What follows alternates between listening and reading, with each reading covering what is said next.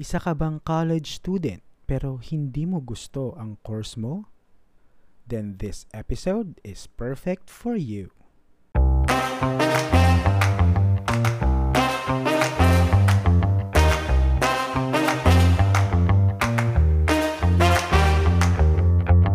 Hello, pretty people! Yes, usapang college course po tayo today. Share ko lang sa inyo, no? Based sa analytics ng podcast natin, uh, ang age demographic ng listeners natin ay usually nasa working class na. Uh, karamihan dyan, for sure, mga millennials din. So, if you are listening right now, and part kayo ng demographic na yan, I have a question for you anong mga parte ng katawan nyo ang nagsisimula ng sumakit? Eme. o, oh, napakapit ka sa likod mo, no? Okay, if you are currently in college or magka-college pa lang, makaka-relate kayo sa storyteller natin this week. Pero kung nasa working class ka na, nakagraduate ka na, this is the perfect time for you to reminisce on the past, especially nung magsisimula ka palang mag-college. Ah? Alright, by the way, ako nga pala ang inyong millennial tito, Tito Alvin, na magbibigay sa inyo ng mga opinyon na hindi nyo naman hinihingi. Opinyon at kuro-kuro tungkol sa iba't ibang problema ng ating mga storytellers, kung saan nais na lang malaman kung ang mga desisyon nila sa buhay ay tama ba o mali. But in this podcast, we do it differently. It's going to be pretty or petty. Kung hindi pa kayo nakafollow, follow us na and give us a 5-star rating kung saan mo man pinakikinggan itong podcast. Let's go and listen to the story of the week in this segment we call Story Time.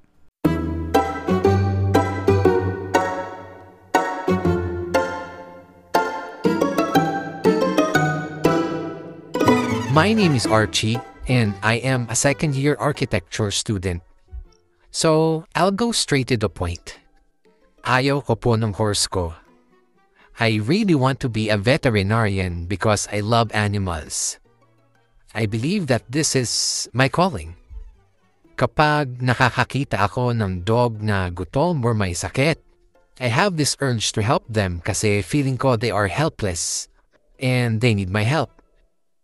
But the problem is, ayaw ng parents ko na maging vet ako. I came from a family of architects. Daddy ko architect. Kuya ko architect din. Yung tito ko architect din. All of them are working sa architecture firm ng dad ko. Kaya they want na maging architect din ako. But I don't want to. Prior to going to college, nagtalo pa kami ng dad ko kasi he really wants me to become an architect. And I said, wala sa interes ko ang mag-design ng bahay at buildings. Sabi ko din sa kanya na nasa VetMed ang line of interest ko. Madaming rason ang sinabi ng tatay ko sa akin kesyo mahirap kumita ng pera sa pagbevet at kailangan ko daw mag-architect kasi they need my help to manage the firm in the future. So, nakaplan na ang buhay ko based sa mga gusto nilang mangyari? But how about my interests? It's like, I don't have a choice anymore, especially they are the ones paying for my school. Ang sabi pa ng dad ko, he is willing to pay for my college tuition kahit magkano pa yan, basta architecture ang course. At hindi niya ako tutulungan sa college expenses kung ipipilit kong ipursu ang pagiging vet every time na papasok ako ng school at every time na mag, nagagawa ako ng plates, I, I can't help but to be mad at my dad for having this control over my life. So now, intentionally, hindi ko inayos grades ko. I have a couple of failed subjects and kung pumasa naman, yung saktong pasado lang. I know I can do well in school, but I just chose not to. This is the only way that I can think of for them to realize that architecture is not really for me. What advice can you give me?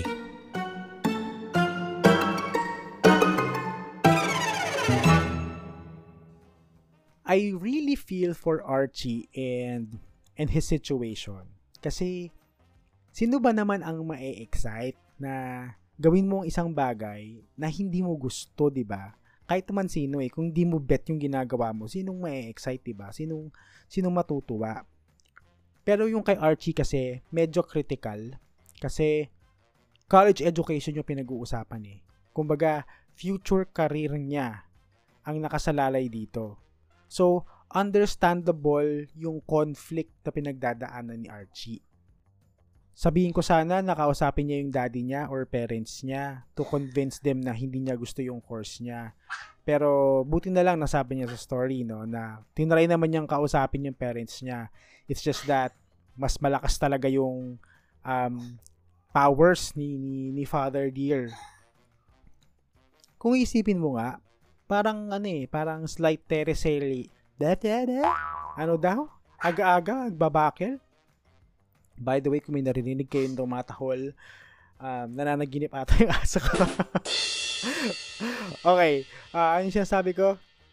Ayun, parang isang teleserye ang peg ng story ni Archie. Alam mo yon yung, yung trope na meron kang overbearing or uh, controlling parents. Yan. Akala ko sa TV lang merong ganun eh. Pero apparently hindi pala. Pero ito ah, hindi ko lang alam kung ako lang or baka naiisip nyo din. Yung mga ganitong senaryo eh, madalas, nangyayari lang sa mga pamilyang medyo malaman ang bank account.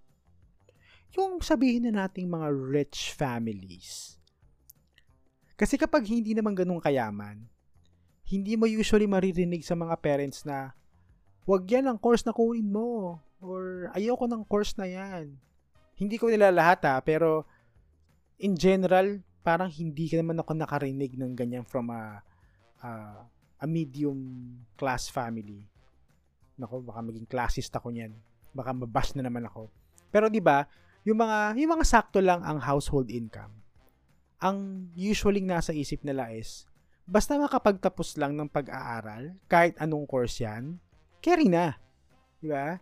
Hindi tulad ng mga nasa rich family na meron silang mas madaming options, kaya mas stricter ang mga parents or minsan meron silang family business or legacy na ang inaasahan nilang magko-continue ay yung mga anak nila.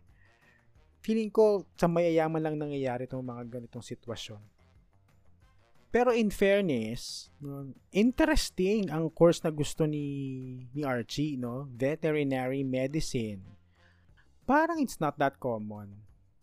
I think ha, I think hindi siya ganun ka-common. Hindi tulad ng mga usual course nung panahon, like engineering, yan, architecture, uh, business administration, nursing, yan, yung mga ganyan. Yan yung mga very famous courses back in the day eh. Noon kasi, nakakatakot kumuha ng course na hindi masyadong familiar. Especially dati, pipili ka ng course kung saan maraming trabaho naghihintay para sa'yo. Kumbaga, kung ano yung in-demand na trabaho, dun mo i-align yung course na gusto mo. Kapag yung course mo leads to a job na hindi ganun ka-stable or not that in demand, medyo kinakabahan ng parents natin yan kasi they don't know what will happen to us in the future kung wala kang stable na trabaho. Kasi, nung time ko, it's the rise of the computer-related jobs. Kaya patok na patok sa college ang mga IT courses, mga networking courses, computer engineering, computer science, ayan, bukang bibigyan ng halos ng karamihan, hindi man halos lahat, karamihan ng mga fourth year high school students dati computer science. Tapos, meron din namang time na mataas ang demand for nurses abroad. Kaya tumaas din ang uh, ang nursing, 'di ba? Nursing yung in-demand na college course dati. Now, with the advancement of technology, nag-evolve na din yung trends eh. Feeling ko, mas marami nang kumukuha ng mga courses ngayon related to multimedia arts, mga entrepreneurial related courses. O, oh, kaya nyo yun, entrepreneurial. Kasi, yan yung mga trend ngayon eh ang ang mindset kasi dati, mag-aaral ka ng college, graduate ka, magwo-work. Ngayon, medyo nag-iba na eh. Mag-aaral ka ng college, gagraduate ka, tatayo ka ng business. Parang ganon. May mga taong hindi work ang path na nakikita nila. More on building their own business, being their own CEO, parang ganyan. Pero yung kay Archie kasi, may additional pressure for him because of his family's legacy. Na majority ng family members ay architects, kaya andun yung assumption na dapat architect ka din, ganyan. Andun yung expectation na he will help the family business since meron silang architecture firm na sarili. So, mahirap naman talaga on Archie's part, especially na may intervention yung parents niya, uh, specifically yung dad, on which college course that he should take. Naalala ko tuloy na nag-apply ako for college. Ayan, ito na naman tayo sa mga kwento ni Tito Alvin. Eme, nung nag-a-apply ako sa UP, doon kasi sa form, may option doon ng courses. Parang meron kang four um, choices ng course. May option 1, 2, 3, 4. Yung 1, yun yung pinaka gusto mo. Then yung fourth, yung pinaka least favorite mong kunin na course. Meron din silang uh, second option or second choice for the campus. Dun sa course, so nilista ko yung course na gusto ko, di ba? Dun sa courses, kaya meron kang apat na options doon. Para siguro kung hindi ka pumasa on your first choice, yung intended course mo, pwede ka, pwede ka pa ding makonsider sa mga second, third, fourth, fourth choices mo. So, ito na. So, sinabihan ko yung nanay ko. Sabi ko, ma, ang first choice ko, accounting. Tapos, second choice ko, journalism. Yung third and fourth choice ko, hindi ko na matandaan eh. Sabi ni mama, eh bakit kailangan pa ng second choice? Dapat kung ano yung gusto mong course, yun yung ilagay mo. Eh, that time, hindi naman ako masyadong knowledgeable sa mga ganyan. Kumbaga, medyo naive pa ako and ignorant on, on those kind of things. So, nagpabudol ako sa nanay ko ligwak yung mga other choices. Ang natira na lang, first choice accounting. And to tell you, ang accounting sa UP ay quota course. Meaning, very limited lang ang number of students na i-admit on that year. Tapos, sa campus naman, sabi ko ma, yung first choice ko, Diliman. Tapos yung second choice ko, Los Baños. Yun kasi nilagay nung iba kong classmates, so ginaya ko lang. Sabi naman niya, ang layo daw ng Los Baños. Well, totoo naman. Malayo naman talaga.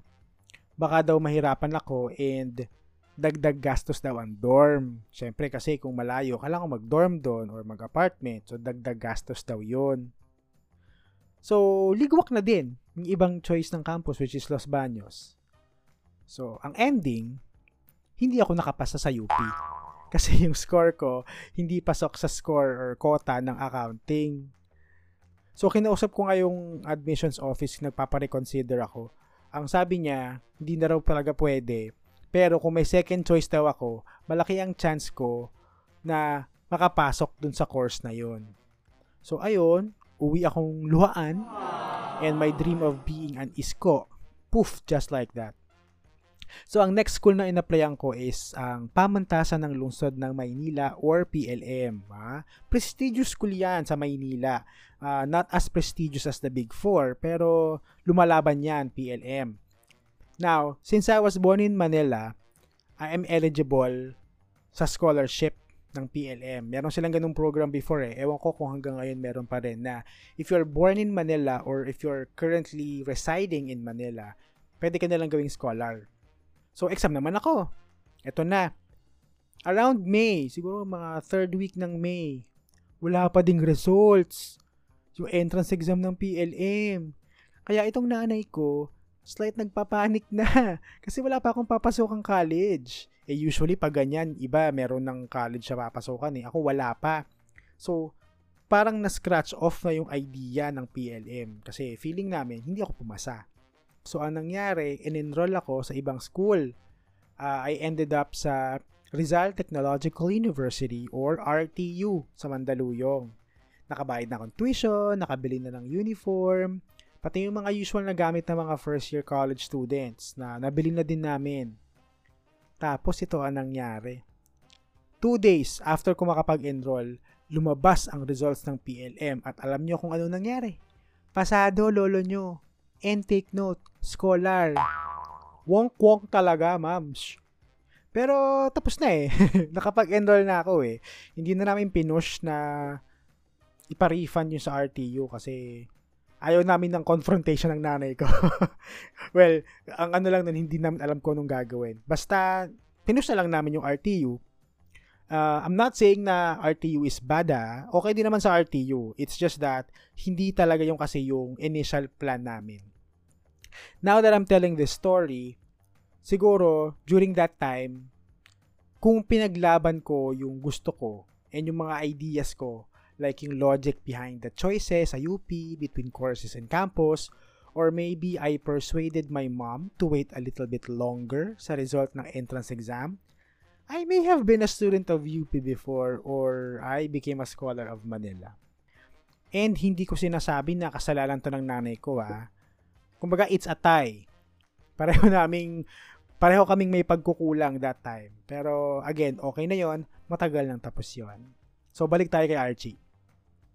In fairness kay Archie, pinaglaban naman niya yung gusto niya eh. He, he talked to his parents, his dad, and he tried to reason out naman uh, sa dad niya kung ano yung mga reasons niya, kung na naayaw niya ng mag-design ng mga bahay, ang calling niya ay mag-vet. And again, it's just that mas malakas ang puwersa ni father. Uh, nasunod ang gusto ng father kaysa sa gusto ni Archie. Meron pang ang, uh, ewan ko kung anong tatawag niya dito, ah, kung threat ba ang itatawag natin. Pero yung sinabi ng dad na wala siyang makukuhang financial support kung hindi architecture ang course na kukunin Wow, martial law. TBH, medyo foul and sad at the same time. Kasi, bakit naman kailangan dumating sa point na hindi mo susuportahan yung gusto ng anak mo? And ipipilit mo kung ano yung nasa tingin mong tama for him. At this day and age, medyo may pagka-backward thinking na yan eh. Pero again, wala na tayong magagawa kasi nagawa na eh. Nasa architecture na si Archie. So ngayon, ang ginawa ni Archie to retaliate, eh, intentionally, hindi niya inaayos ang school performance niya. Thinking na his parents will allow him to choose what he wants since hindi naman siya nag-excel sa current niyang course. Hmm, parang may mali doon. I don't think it's going to work like that. Kasi, worst case scenario, patitigilin ka sa pag-aaral and they will totally stop all kind of support. And pag gano'n na nangyari, Archie, saan kang kungan ka pupulutin, aber? Unfortunately, and this sounds really bad, pero right now, you are at the mercy of your parents. Especially na sila ang nagpapaaral sa'yo. I know, truth hurts, pero that's the reality. By intentionally flunking your subjects, you're not just wasting your parents' money, but you're also wasting your time and possibly your future ikaw na mismo nagsabi na kaya mo namang galingan kung gugustuhin mo eh. Eh di galingan mo na while you're at it. Right? Ba't kailangan mo ibagsak? Eh di galingan mo na now. Ito na lang pwede kong isuggest sa'yo. For now, tis ganda ka muna. Bear with it for as long as you can. Finish your architecture course like what your parents want you to do. Tapos, once you complete architecture, start working, and save money. Once you have enough funds to support yourself in school, then that's the time that you can pursue yung dream mo na maging vet. I think that way, wala nang magiging say ang parents mo sa decision mo. By that time, you're a full-grown adult na, capable of deciding for yourself, and you have your own money to support what you want to do. Right? At least, kung hindi man mag-work yung path mo to become a vet, eh, you still have that fallback career of being an architect. Makes sense, right? I can sense din naman that being a vet is really your passion. And I'm telling you that passion does not expire. Uulitin ko for the people at the back, passion does not expire. You can still pursue your passion kahit matanda ka na or kahit madili yan. Okay lang yan. Tignan mo ko, It was my passion to become a podcaster when I was a little kid. Kaso hindi pa uso ang podcasting noon kaya hindi ko nagawa. Pero look at me now! Chareng! podcasting nung batang pinagsasabi mo? Wala pang podcast-podcast noon. Anyway, yun na nga. Work with what you have now.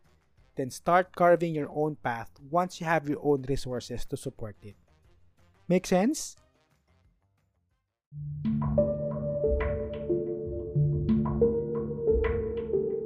We've reached the part of the podcast where we determine if Archie is pretty or petty. The time has come for you to know your verdict. I will say that you, Archie, are petty. I believe that there is a right timing for everything. Maybe pursuing veterinary medicine is not the right time for you right now. Do not undervalue yourself by intentionally failing. Okay? Instead, arm yourself with different learnings and knowledge that you can get right now so you'll have more options to choose from in the future. Okay? All right? Okay. All right. Uh, uh, I like. Charot. All right, that's the end of episode 7. Again, if you are not yet following this podcast, please do follow us and listen to our upcoming episodes. And don't forget to share this episode or podcast using the hashtag Pretty Petty the Podcast. Oh, sangka may pa-hashtag tayo. You can also follow us in Instagram at Pretty Petty the Pod and in TikTok at Pretty Petty the Podcast. Please follow our Facebook page na din by going to bit.ly slash Pretty Petty the Podcast or just search for Pretty Petty the Podcast in Facebook. And kung hindi mo din gusto ang college course mo noon at gusto mo ding i-share dito sa podcast or isa kang brand looking for brand partnership and collaboration, please send us an email at prettypettythepodcast at gmail.com.